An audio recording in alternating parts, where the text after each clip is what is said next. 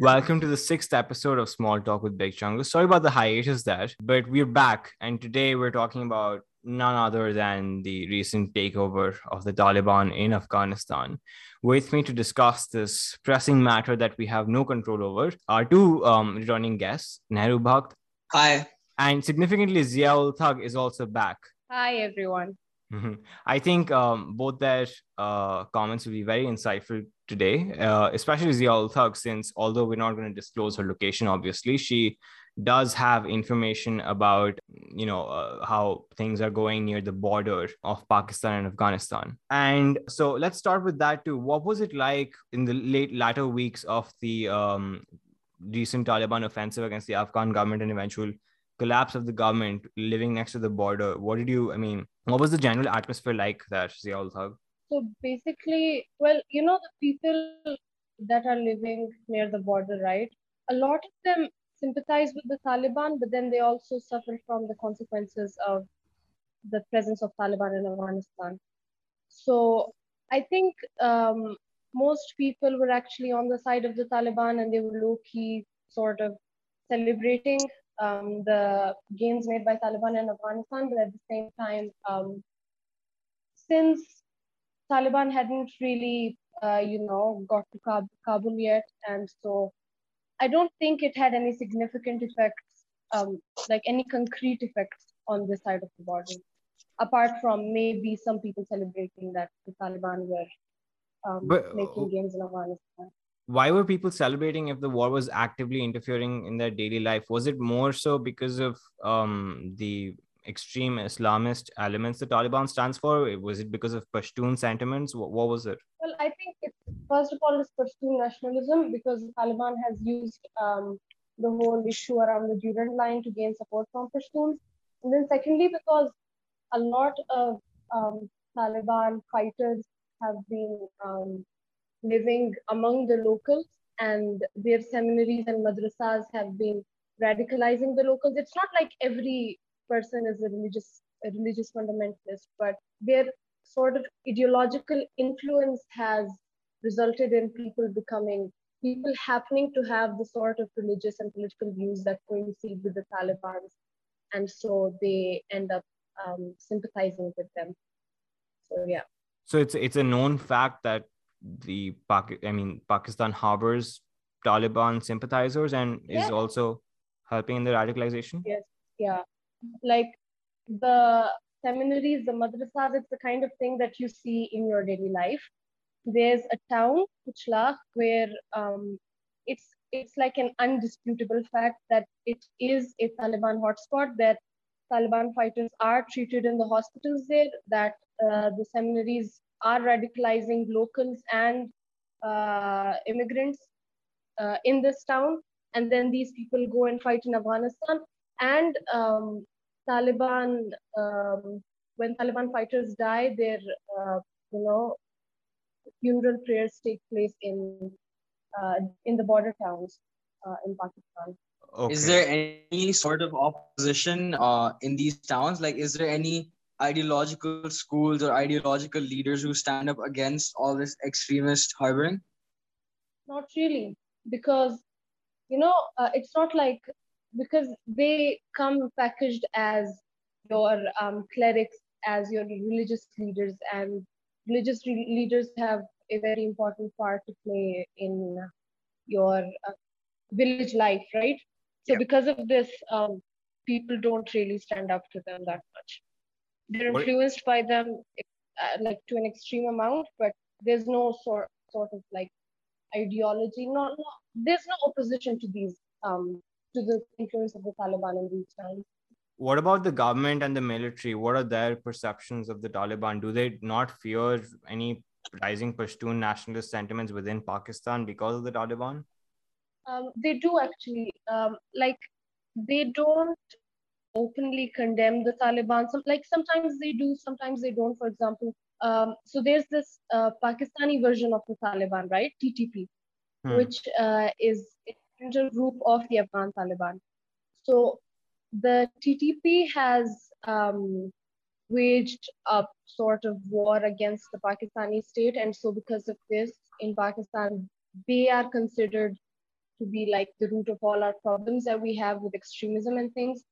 But then Afghan Taliban is sort of um, it, it, a separation is created between TTP and then the Afghan Taliban, and so they say that the Afghan Taliban are useful to us, and while the TTP are not, and therefore when we say we support Taliban, we are actually supporting Afghan Taliban and not the TTP you know what's significant? I mean this is this has been a long time coming right? Ever since the doha agreement from last year i mean people are blaming biden for this specifically which is i mean rightfully so of course but trump has no right to take you know credit for this. Like i told you so he's the one who you know signed the doha agreement with the taliban in the first place of complete us withdrawal within 14 months. But um I, and of, of course, India was also signatory there, and India was among the countries that um, met with Taliban officials a few days before the fall of Kabul. But um, what's significant here is that all these countries uh, said that they won't recognize any regime that takes over by military force. But the thing is, um, Ashraf Ghani fled the country, and the Taliban just sort of walked in and took power. So there was, it was, I mean, a bloodless coup of sorts. But then again, he says the reason he fled was to prevent bloodshed. So they've sort of placed themselves in this conundrum or loophole, but almost intentionally so. So they have this excuse of recognizing the Taliban in the future without um, being out- outright like hypocritical. Ziaul Thaq, what do you think? Um, first, I think, I mean, honestly, I don't think Pakistan recognizing the Taliban is such a, uh, a far fetched idea since Pakistan was one of the only three countries, along with the uh, UAE and Saudi Arabia, to recognize the original Taliban uh, rule over Afghanistan from 1996 to 2001. Um, how long do you think it'll be until the Pakistani government actually recognizes the new um, rulers of Afghanistan? And what do you think the major public reaction will be? Of course, I mean, from what you've said so far, it has been um, overwhelmingly pro Taliban.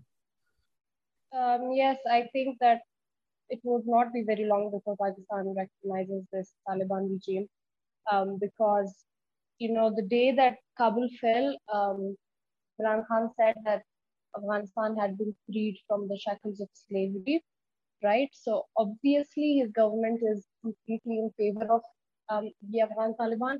And then it's not like a new thing. Like for very long, Pakistani um, state officials have always been in um, in favor of the Taliban. For example, there was this guy called Asad Durrani, and he was uh, he sort of led the ISI in the 1990s when the Taliban was on the rise, and he said that the problem is that Taliban do not intend to influence Pakistan ideologically.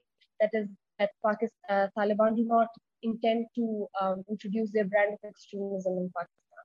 And he said this was a problem because essentially the kind of discourse on like religion and politics that you see in Pakistan is that we we agree with the Taliban in theory, we just don't like um, their method.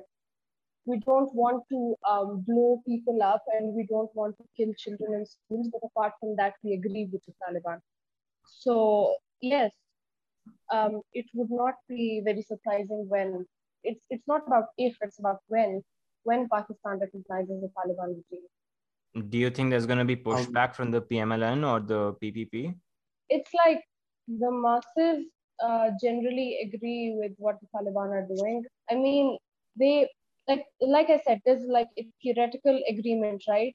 So there might be PPP and PMLN might oppose uh, recognizing the Taliban regime if there was a sort of potential for uh, garnering mass support for such a uh, such a position. But I don't think that they stand like they would gain much from um, opposing the Afghan Taliban because, right, like I said, the masses would not get behind them. So I don't think no, I don't think that would push back. Yeah, I had a question. Uh, you said that um, Pakistan agrees with them in theory, but not in practice. And you said you're against all the violent stuff that they do. Uh, but what is there? Like, what is an example of something that Pakistan would agree with them on? They would agree with them uh, on the fact that, you know, Sharia should be imposed, that um, Islamic law should be the sole uh, sort of guidance when uh, uh, passing legislation, like that type of thing. Like they don't so, want a secular government. So would that include uh, some of their uh, practices, just uh, cutting hands of thieves and um, uh, the guardianship laws on women and all that stuff? Would that that be something Pakistan would agree as well? Well, that's not something that anybody is like explicitly advocated for, but it, it is implied in their support for Sharia because all of okay. this is included in Sharia. It's not very flexible. I'm saying that not like anybody in Pakistan would allow this. Like the masses, yes, they're all for Sharia, but they're not going to go that far. Um, okay, so like they have their limits. Yes. Okay. Hmm. You know, I mean, this is a complete win for. I mean, I wouldn't say a win for Pakistan in the long run. Who knows what's going to happen in terms of influences of nationalism and ideology? But at least for now, um, Afghanistan has been cut off as a, an Indian ally, which is definitely a win for Pakistan and China.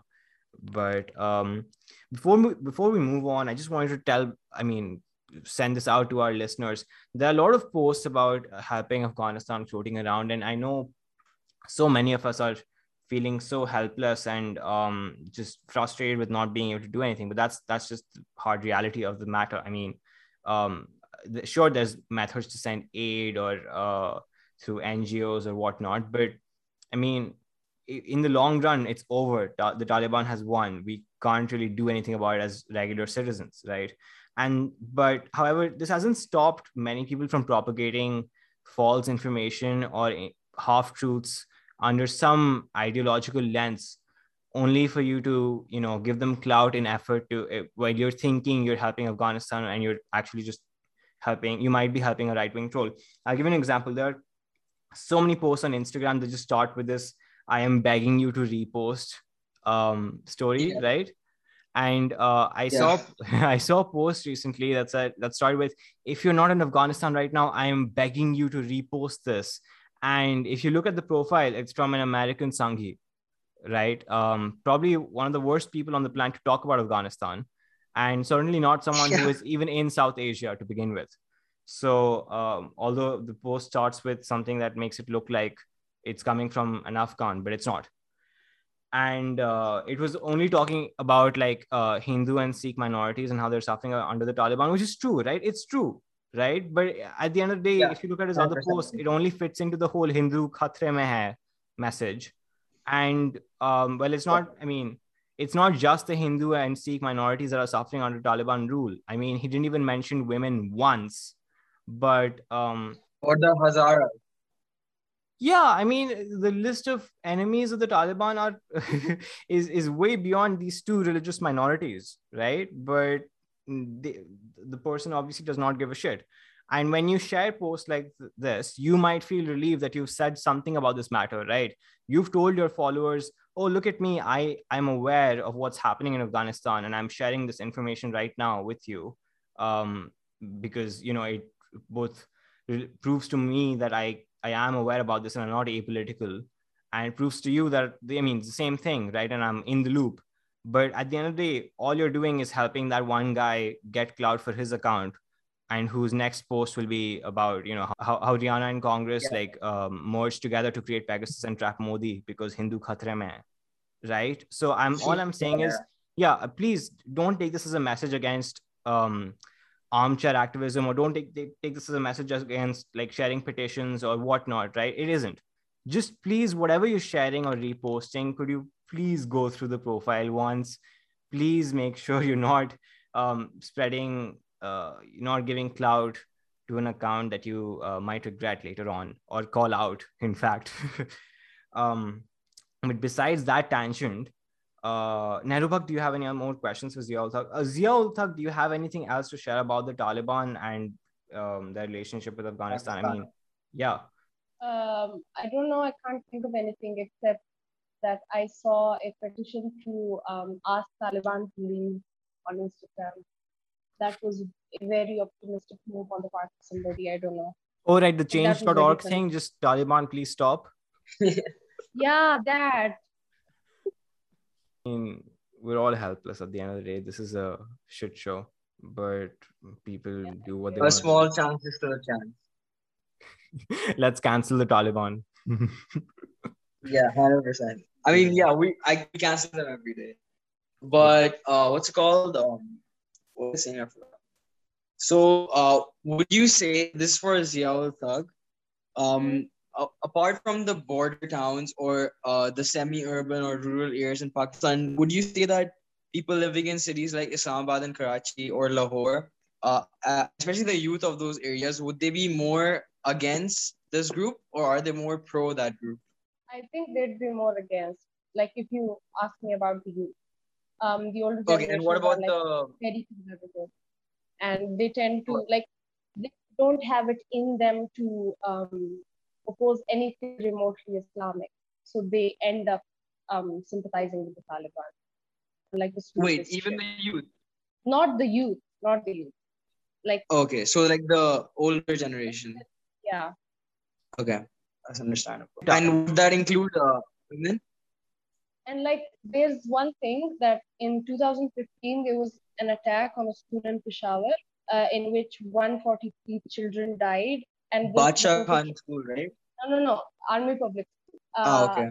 Yeah, so this shook everybody, right?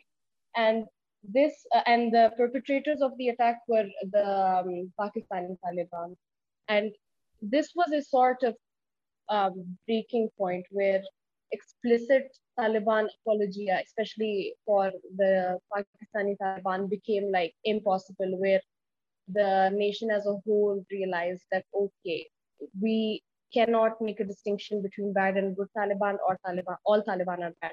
But it looks like people are forgetting that thing. Like they're, they once again, like I said, they're compartmentalizing TTP and they're pretending that TTP is very different from the Afghan Taliban.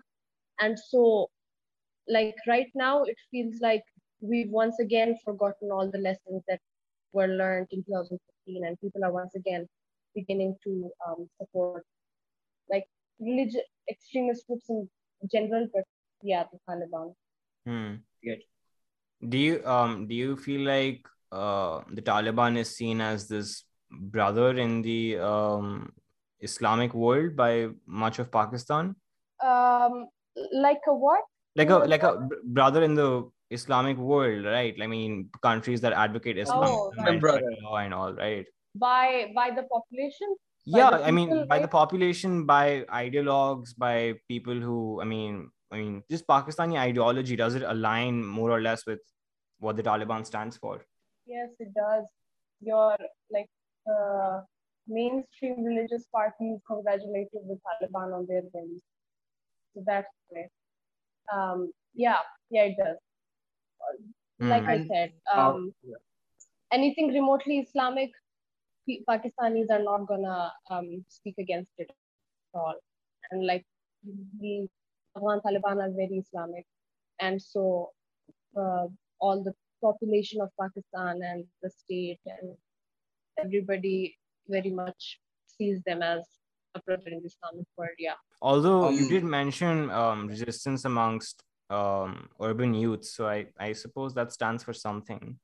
But yes, um, yes, it does. But then again, like at some point, the even the urban youth becomes surprisingly conservative. I don't I don't actually know like what the numbers would be, um, like how, what percent of people actually um, sympathize with the Taliban, justify their actions, and what person don't, especially among the youth but the youth are less likely to support the Taliban. Um, but at the same time, it's not like something impossible. So, um, what makes it different from other groups? You know, like uh, we know whenever in any major city in the world that there's an attack, um, most um, online um, people from Twitter, people from Muslim communities, uh, especially the Pakistani uh, Twitter community, are the one of the first people to condemn those attacks, right? And immediately like dissociate it from their religion, like they say, okay, this is not part of Islam and things like that.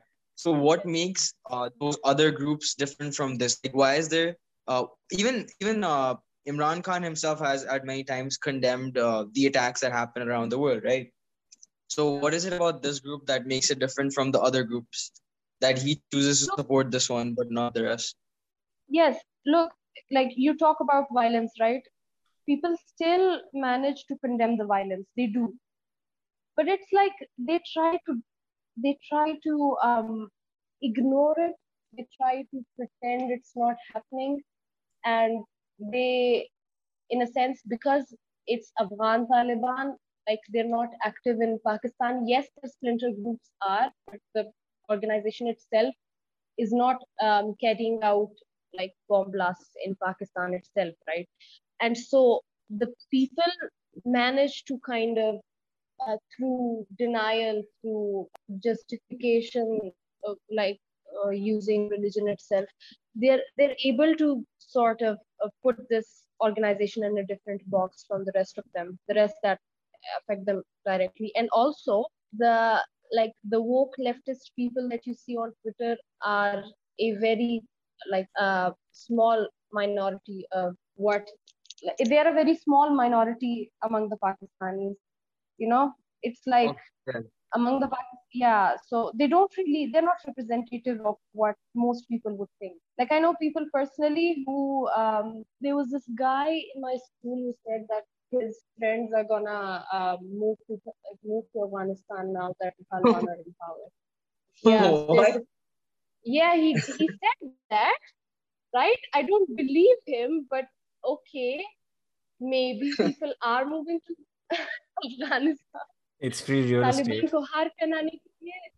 But yeah, this um, is like that's next level. Yeah. yeah also if i could weigh in on this i mean it's it's significant to like differentiate taliban between like taliban and other um, jihadist groups because i mean number one they have prior government experience right they've been in power from 1996 to 2001 and they were ousted and now they're back right so it's easier in relation to something like say isis to see them as a legitimate government for some people and yeah. number two yeah.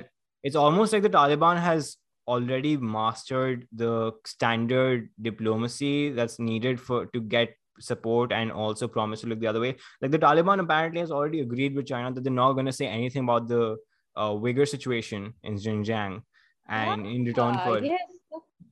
yeah, yeah. I mean, we're forgetting that this Taliban cannot be compared to ISIS or any other group for that matter. Their parent organization was the Mujahideen. You know they've that i mean step parent can be uh, it's not too far fetched to say that the taliban step parent is the uh, cia right? They've been they've um they're well versed it's not, it's not, yeah they're well versed with um, diplomatic talk and uh, where to promise to look the other way in return for money and power and legitimacy. Um they're already... much more moderate now than they were. At least yeah they've promised to do that right? Although who knows? It's the taliban. Yeah. Yeah. I mean it is. even hitler promised not to take the rest of czechoslovakia and look what happened. But just i mean it's ridiculous right? And at the end of the day there's n- not much we can do right? I know it's hard for people to accept that. And it's it was it's hard for me to accept that. Who am i kidding? But that's it. It's done evil has won the day. Like we, we've received we the bad ending. All we can do is talk about it. All we can do is talk about it with like a capital t. That's yeah it. yeah i mean here or we are we can watch videos talking of, about um, it yeah. Yeah or we could watch like videos of um, communist afghanistan. By the way though just a random fact um obviously taliban hates women right? Uh, afghan women are going to be affected by them a lot and recently, Afghanistan, Afghan people were celebrating their independence or a fight they won against the British, where they went around uh, hoisting the Afghan flag. You know, their flag, not this group's yeah. flag. Yeah, yeah. And there's a there's a very cool fact about the flag. It's that when Afghan forces were facing the British, um, the fighters were losing morale, and the flag bearers had died. Okay, but there was this uh, one Afghan girl or woman. She was 19 years old. Her name was Malalai uh, of Maiwand. They call her Malalai of Maiwand.